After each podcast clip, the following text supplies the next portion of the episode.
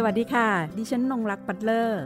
นี่คือพื้นที่ของคนชอบอ่านและชอบแชร์ ที่จะทำให้คุณไม่ต้องหลบมุมอ่านหนังสืออยู่คนเดียว แต่จะชวนทุกคนมาฟัง และสร้างแรงบันดาลใจในการอ่านไปพร้อม ๆกัน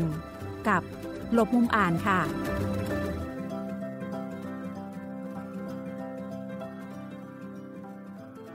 สวัสดีค่ะ หลบมุมอ่านวันนี้นะคะ ดิฉันจะนำเสนอเรื่องราวของ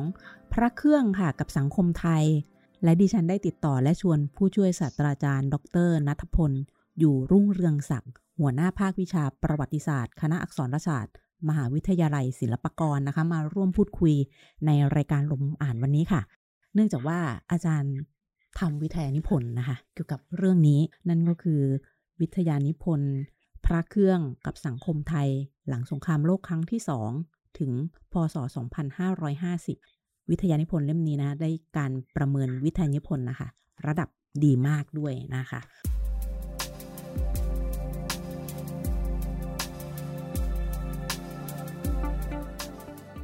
จากที่ดิฉันเข้าไปทำทบทวนวรรณกรรมนะคะ เกี่ยวกับผลงานของอาจารย์ แล้วก็เข้าไปฟังเรื่องราวของอาจารย์ที่ไปพูดในเวทีงาน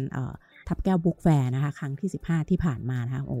ฟังไปหนึ่งชั่วโมงครึ่งด้วยความสนุกสนานแล้วก็ตื่นเต้นนะคะ เพราะว่าตัวเองฟังไปด้วยได้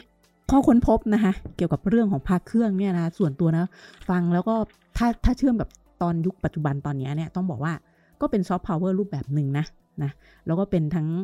ในบทบาทของการเป็นมรดกทางวัฒนธรรมนะคะ ทั้งในเชิง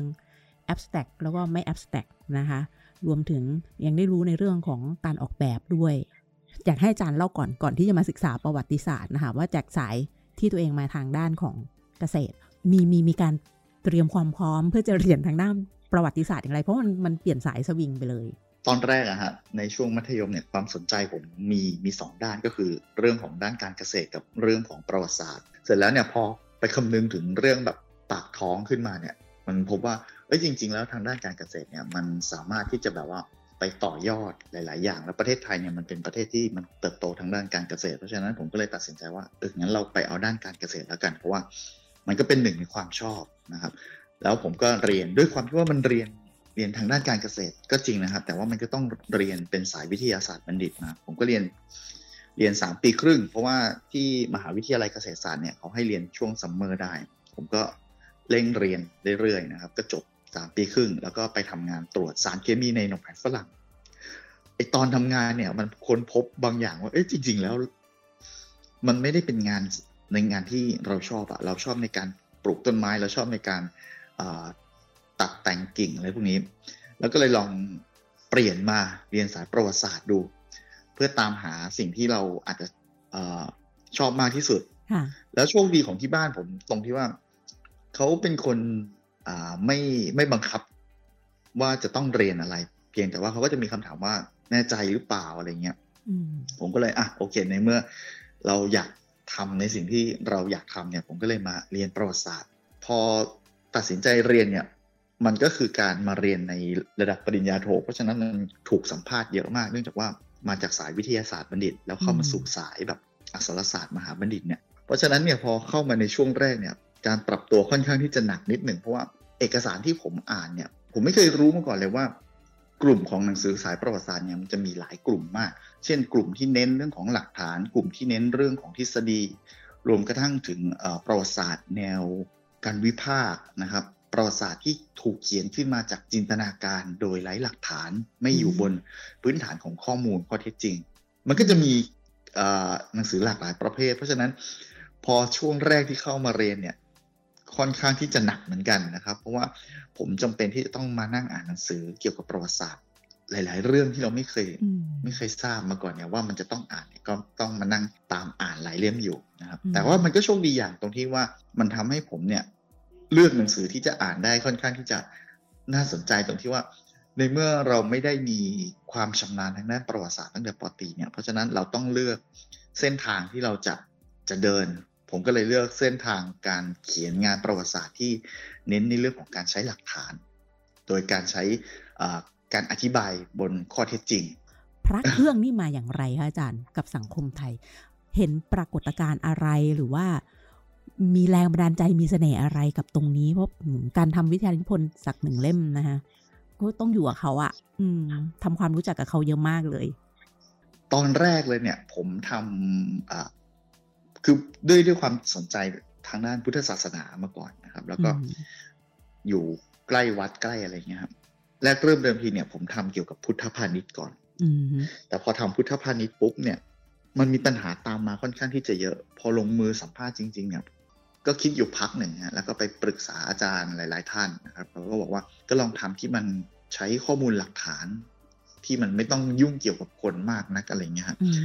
แล้วมันจะทำเรื่องอะไรได้บ้างครับ ก็เลยมาเอาวะพักเครื่องนี่แหละ เพราะว่ามันเป็นสิ่งที่เราคุ้นเคยมาตั้งแต่เด็กด้วย เนื่องจากว่าญาติพี่น้องทุกคนญาติผู้ใหญ่หลาย ๆ คน รอบตัวผมเนี่ยเล่นพระเครื่องกันทุกคนเลย แล้วผมก็โชคดีอย่างตรงที่ว่าผมมีโอกาสได้อ่านหนังสือเกี่ยวกับพระเครื่องนี่เยอะ เนื่องจากว่าทางเจ้าอาวาสวัดแถวบ้านผมเนี่ยเขาสนใจพระเครื่องแล้วเขาก็จะมีหนังสือพวกนี้ช่วงตอนเย็นเนี่ยผมก็ไปยืมหนังสือพวกนี้มาอ่าน แล้วพออ่านจบผมก็ไปคืนก็ไปเปลี่ยนเล่มใหม่มา เพราะฉะนั้นตอนเด็กผมอ่านหนังสือพวกนี้โดยไม่ต้องลงทุนซื้อเลย แต่ว่าผมสามารถอ่านได้จากตามร้านตัดผม สามารถอ่านได้จากตามวัดตามร้านกาแฟ ซึ่งมันก็มีมีวางให้เราอ่าน แล้วพอมุ่งเน้นคำถามว่า เออถ้าอย่างนั้นเราทำเรื่องของพระเครื่องพระเครื่องมันก็เลยเข้ามาในหัวมากขึ้น พอช่วงปอโทปุ๊บมันไม่รู้จะทำอะไรละ ออถ้าอย่างนั้นเอาพักเครื่องก็ได้วะอะก็เลยกลับมาสนใจพักเครื่องอีกทีหนึ่งก็เลยเป็น มีการข้อค้นพบจากอุปสรรคและปัญหาเล็กๆ น้อยๆ ระหว่างทางเรียกว่าอย่างนั้นเถอะ แต่อย่างไรก็กระบวนการทางวิทยานิพนธ์เลยใช่ก็กลับมาที่พระเครื่องอยู่ดีค่ะ พอเป็นพระเครื่องปุ๊บต้องเชื่อมโยงกับสังคมไทยนะคะ อีกบริบทหนึ่งก็คือบริบทของเรื่องเวลานะคะ ที่อาจารย์ได้เลือกนั่นก็คือ ในช่วงของหลังสงครามโลกครั้งที่สองเอออาจารย์เห็น ปรากฏการณ์อะไรถึงถึงต้องเลือกบริบทของเวลาในช่วงเวลานี้คะมันเป็นจุดเปลี่ยนหลาย ๆ อย่าง เรื่องของสภาพสังคม เรื่องของการเมือง เรื่องของสภาพเศรษฐกิจ แล้วถ้ามองในเรื่องของเครื่องรางของขัง มองในเรื่องของพระเครื่องเนี่ยเราจะพบว่าช่วงก่อนสงครามโลกครั้งที่สองเนี่ย คนมันเล่นเล่นพระเครื่อง แต่ว่าไม่ได้เล่นในฐานะของการเป็นเครื่องรางของขังขนาดนั้นนะครับเพราะว่ามันจะมีรูปแบบของเครื่องรางของขังอยู่แล้ว ไม่ว่าจะเป็นเรื่องของตะกรุด ผ้ายันผ้าประเจียดการสักนะครับ กับอีกกลุ่มหนึ่งก็คือพวกวัตถุอาถรรพ์พวกคดจอมปลวกคด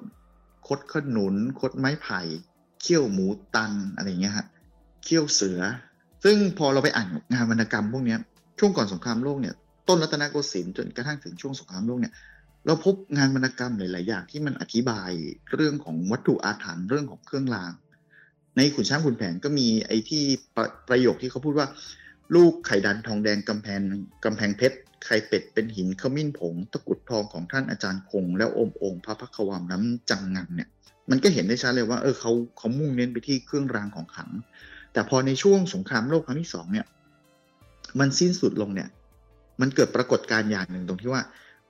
ตอนสงครามโลกเนี่ย ชีวิตคนมันไม่แน่นอนเลยว่าเอ้ยท้ายที่สุดแล้ว เราจะเอาชีวิตไปฝากไว้กับใครเนี่ย เพราะฉะนั้นเขาก็เลยพึ่งสิ่งศักดิ์สิทธิ์ การพึ่งสิ่งศักดิ์สิทธิ์เนี่ย มันจะไปแบบเข้าวัดสวดมนต์อย่างเดียวไม่ได้ เขาก็เลยมีการพกเครื่องรางนะครับ แล้วก็พระบางองค์ที่นับถือกันว่ามีพุทธคุณทางด้านเมตตามหานิยมอะไรเงี้ย ตอนนั้นตอนนั้นมันยังมันยังไม่เออเออตอนนั้นมันจะเน้นเรื่องของแคล้วคลาดคงกระพันนะครับ ก็เลยกลุ่มพระเครื่องพวกนั้นเนี่ยก็จะเริ่มเข้าเข้ามาในสังคม ไม่ว่าจะเป็นพระสมเด็จในช่วงระยะเวลานั้นนะครับ มีพระมเหสวน พระวัดท่ากระดานนะครับ พอหลังสงครามโลกครั้งที่สองเนี่ยคนมันเริ่มเอามาพูดคุยกันว่าเอ้ยพระองค์นั้นดี พระองค์นี้ดีเนี่ย มันก็เลยต่อยอดออกมา กลายเป็นการแลกเปลี่ยนกันพอเกิดการแลกเปลี่ยนปุ๊บมันก็เกิดเป็นตลาดพระเครื่องขึ้นมานะครับ ซึ่งตลาดพระเครื่องช่วงแรกที่เกิดมาเนี่ย มันก็เกิดช่วงหลังสงครามโลกครั้งที่สอง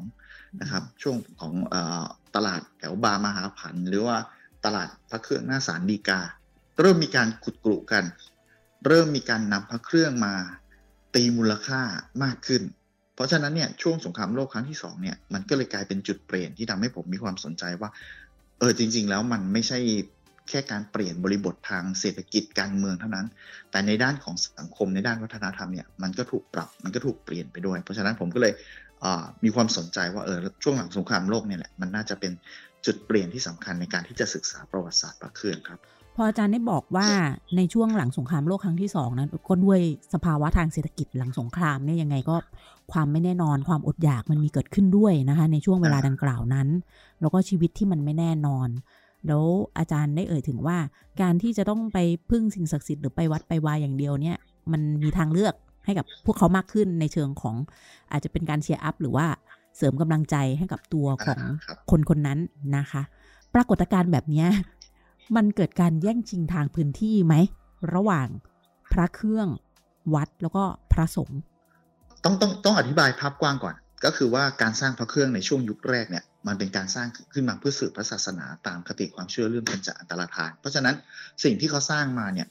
ก็คือพระพุทธรูปนะครับเป็นพระพิมพ์เป็นพระพระพิมพ์แล้วก็มีการใส่รูปพระพุทธเจ้าลงไปนะครับ แล้วก็มีการขับจารึกคาถาเยธรรมมาไว้ ซึ่งเป็นคาถาในการสืบพระศาสนาเนี่ย ระพิมพ์พวกนี้ถูกสร้างขึ้นมาเพื่อใช้ในการสืบทอดพระศาสนา เพราะฉะนั้นรูปตัวแทน รูปเคารพจึงเป็นรูปพระพุทธเจ้า ในสมัยสุขโขทัยในสมัยอยุธยาต้นรัตนโกสินทร์เป็นแบบนี้มาเรื่อยๆเลย แต่พอในสมัยรัชกาลที่5เนี่ยมันเริ่มมีการปรับรูปแบบของของสิ่งต่างๆ เหล่านี้ขึ้นมานะครับ จนกระทั่งถึงในสมัยช่วงรัชกาลที่ 6 เนี่ย จุดเปลี่ยนที่สำคัญก็คือมี เริ่มมีการนำรูปพระสงฆ์เนี่ยเข้ามาใส่ในเหรียญที่ระลึก เข้ามาใส่ในพระเครื่อง และตรงนั้นก็คือจุดเปลี่ยนที่สำคัญที่ทำให้พระพุทธรูปเนี่ยถูกลดบทบาทลงไปแทนที่เหรียญพระเครื่องต่าง ๆ เหล่านี้เนี่ยจะเป็นแค่พระพุทธรูปนะครับ กับมีรูปของพระสงฆ์ใส่เข้าไปในพื้นที่ตรงนั้น มันเท่ากับว่าเป็นการที่บ่งบอกว่าเอ้ยตอนนี้สาวกของของพระพุทธเจ้ากำลังแย่งพื้นที่ความศรัทธา ของตัวพระพุทธเจ้าเองและที่สำคัญนอกจากนั้นเนี่ย มันมีการใส่ยันเข้าไป ซึ่งยันพวกนี้เนี่ยเป็นยันที่พระสงฆ์ผูกขึ้นมานะครับ ภายใต้รูปแบบแนวคิดที่เป็นอักขระรูปแบบเดิมแล้วก็มาแปลง ไม่ว่าจะเป็นณสอดไส้ณทรหดณจังงังอะไรพวกเนี้ยกลุ่มตัวยันพวกนี้มันถูกเอาใส่เข้ามาในเหรียญพระเครื่องพวกนี้ด้วย แต่ถ้าถ้ามองลึกลงไปอีกเนี่ย เราจะพบว่า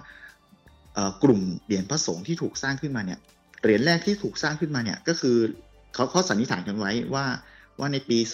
2459 เนี่ยมีการสร้างเหรียญขึ้นมานะครับก็คือเหรียญของวัดสตนาดเหรียญของวัดบางอยู่หลวงพ่อน้อยแล้วก็มีของวัดเขาบางทราย แต่เหรียญกลุ่มแรก ๆที่สร้างขึ้นมาเนี่ยจะเป็นเหรียญที่ระลึกงานศพ เป็นเหรียญทำบุญอายุรวมถึงเป็นเหรียญที่ในการปฏิสังขรณ์พระอุโบสถในการปฏิสังขรณ์สร้างศาลาอะไรเงี้ยซึ่งเราจะเห็นได้ว่า จริง ๆ แล้ววัตถุประสงค์ในการสร้างเหรียญพวกนี้เนี่ยมันยังเป็นเหมือนของที่ระลึกมากกว่านะครับ แต่พอมาใน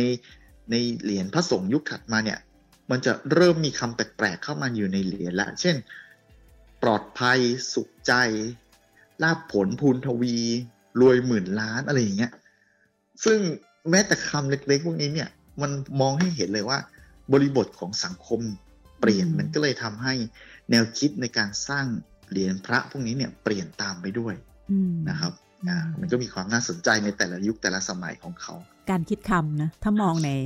แง่ของเราบางครั้งเราก็เหมือนเหมือนการคิดคำเหมือน copywriter อะเพื่อให้คำมันทุกอะมันเป็นคำโฆษณาก็ได้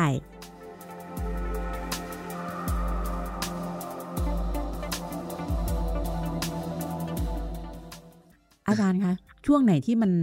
พระเครื่องนี่มันเรืองอำนาจที่สุดมีการเข้าถึงเยอะที่สุด หรือว่าได้รับความนิยมที่สุดดีกว่า ปัจจุบันนี่แหละครับ พระเครื่องเป็นอะไรที่มหัศจรรย์มาก ต้องต้องบอกเลยว่า อาจารย์ช่วยขยายความของความมหัศจรรย์ด้วยนะครับมันจะมีทั้งมหัศจรรย์แบบสมจริงเหนือจริง หรือว่าทั้งสองอย่างผสมกันอีกอย่างค่ะ พระเครื่องเนี่ยมันไม่ได้เป็นแค่วัตถุเครื่องรางของขลังในการที่จะปกป้องคนคนหนึ่งละ แต่ว่ามันยังมาในฐานะของพุทธพาณิชย์ มันยังมาของสินทรัพย์บางประการ มันมีมูลค่าทางการตลาดในปีที่ผมทำวิทยานิพนธ์เนี่ย มีการประเมินว่ามันมีเงินหมุนเวียนเนี่ย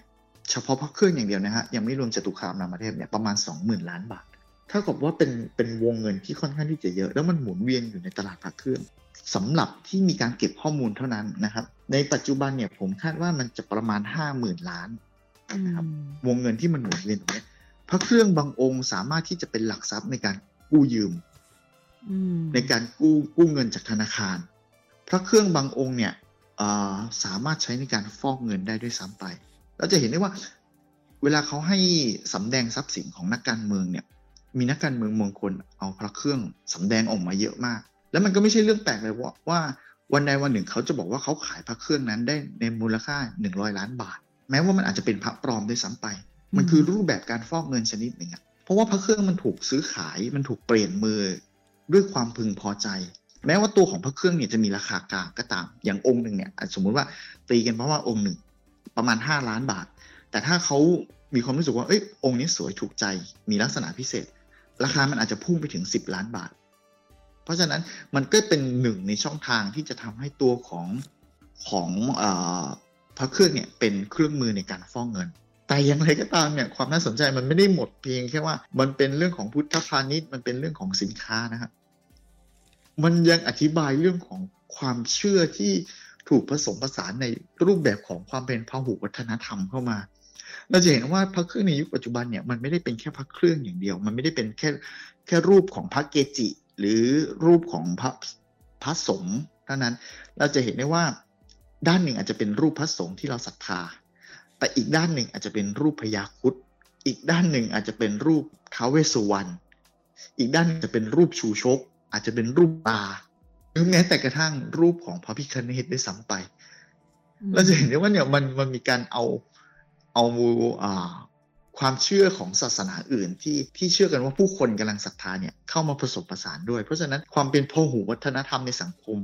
ในช่วงระยะเวลาเนี้ยมันทำให้ตัวของพระเครื่องเนี่ย มันเด่นชัดมันมีความมันผมต้องยอมรับว่าช่วงนี้มันเป็นช่วง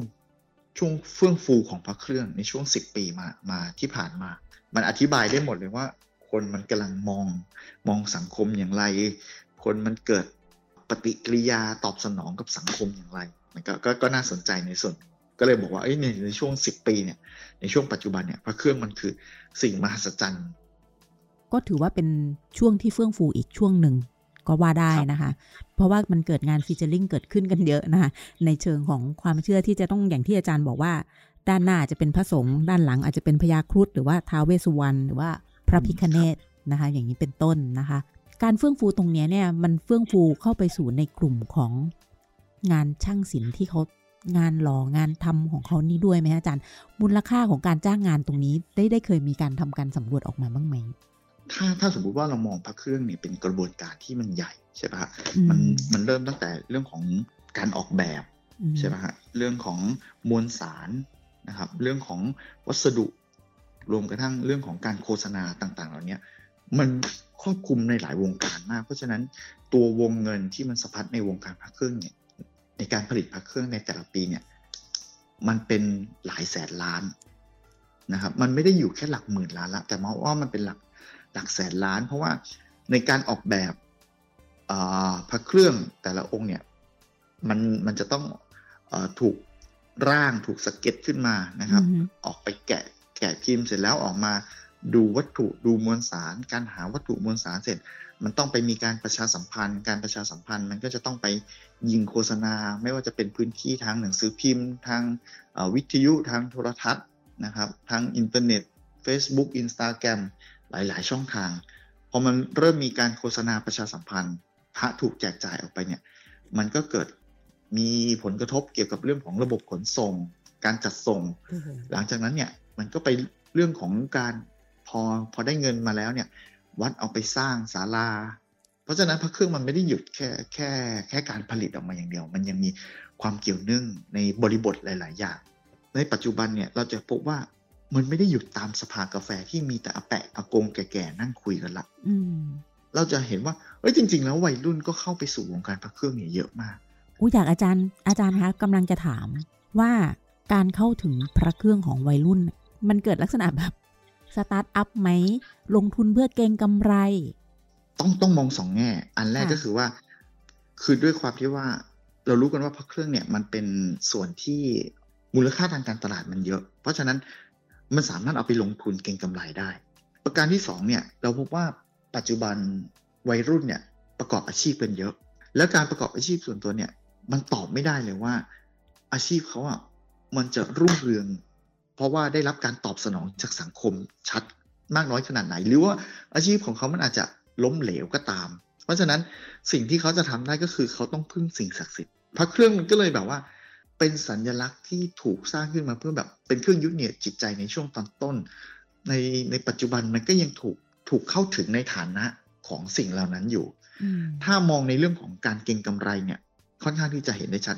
ในช่วงตอนทำวิทยานิพนธ์เนี่ย ผมก็ก็ก็มองประเด็นนี้เหมือนกันเพราะว่า ถ้าผมเรียนจบแล้วผมไม่มีงานทำเนี่ยสิ่งที่ผมจะทำก็คือการการเข้าสู่วงการตลาดพระเครื่อง การเก็งกำไรพระเครื่อง พระที่สร้างขึ้นมาใหม่ ๆ บางองค์นะครับ ถ้าเชื่อกันว่าศักดิ์สิทธิ์มวลสารดี พิธีกรรมดีนะครับ วัตถุประสงค์ในการสร้างดีเนี่ยออกจากวัดมาอาจจะแค่ราคา 200 บาท แต่ถ้าหมดจากวัดไปแล้วเนี่ย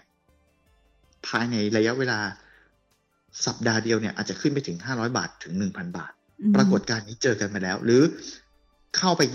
ต่อคิวเอาใบจอง แล้วเอาใบจองนั้นมาขายนะครับ เกิดการเก็งกำไรพวกนี้มันก็เกิดขึ้นมาแล้ว แต่ถ้าไม่มองในเชิงการเก็งกำไร เราก็พบว่าวัยรุ่นอาจจะไปคนยุคใหม่เนี่ยอาจจะไปช่องทางอื่น ๆ ได้ เช่น มีความสามารถในการโฆษณาในการประชาสัมพันธ์ ในการทำอินโฟกราฟิกทำให้มันน่าสนใจ ผมว่าคือมันไม่ได้เป็นตลาด แค่ถูกผูกอยู่กับอากง ลุงแก่ๆคนหนึ่งที่จะมานั่งส่องพระว่าอันนี้พระแท้พระปลอมนะครับ แต่ว่ามันเป็นตลาดที่มันเข้าได้ถึงกับ ทุกชน ทุกวัยจริง ๆ ก็เลยเออเออมันก็ถือว่าเป็นสิ่งหนึ่งที่ต้องต้องบอกว่ามันคือซอฟต์พาวเวอร์ที่ผลักดันสังคมอยู่ในปัจจุบันนี้ได้ซ้ำไปได้ด้วยครับ ครับผม ค่ะอาจารย์คะก็ถือว่าทางวงการวิชาการนะคะ โชคดีค่ะ ที่อาจารย์ยังไม่ไปเข้าสู่ประกอบอาชีพนะในการเก่งกำไรนะคะ จาก พระเครื่องนะคะ และนี่แหละค่ะคือคือเรื่องราวของพระเครื่องกับสังคมไทย หลังสงครามโลกครั้งที่ 2 ถึงณปัจจุบันศตวรรษที่11นะคะ เพราะว่าเราอยากขยายภาพออกมาจากตัววิทยานิพนธ์ของอาจารย์ให้เชื่อมมาจนถึงปัจจุบันด้วยเพื่อจะได้เห็นบริบทนะคะว่าพระเครื่องกับสังคมวัฒนธรรมความเชื่อหรือว่าซอฟต์พาวเวอร์หรือว่าอำนาจอื่นที่แฝงฝังอยู่เนี่ยมันปรากฏขึ้นในลักษณะ หรือรูปแบบใดบ้าง จริงๆเนี่ยมันในเชิงลึกเนี่ยยังมีอีกเยอะนะคะ ถ้าใครสนใจก็สามารถที่จะอ่านต่อได้จากในวิทยานิพนธ์ของอาจารย์ หรืองานเขียนหนังสือบทความวิชาการอื่น ๆ ของอาจารย์ได้เช่นเดียวกันนะคะ วันนี้ต้องขอบคุณนะคะผู้ช่วยศาสตราจารย์ ดรนัทพลผู้ช่วยศาสตราจารย์ ดรนัทพล อยู่รุ่งเรืองศักดิ์นะคะ หัวหน้าภาควิชาประวัติศาสตร์ คณะอักษรศาสตร์ มหาวิทยาลัยศิลปากรนะคะ ที่มาร่วมพูดคุยกับรายการหลบมุมอ่านค่ะ ขอบคุณที่ติดตามรับฟังหลบมุมอ่าน สวัสดีค่ะ ติดตามข่าวสารและความเคลื่อนไหว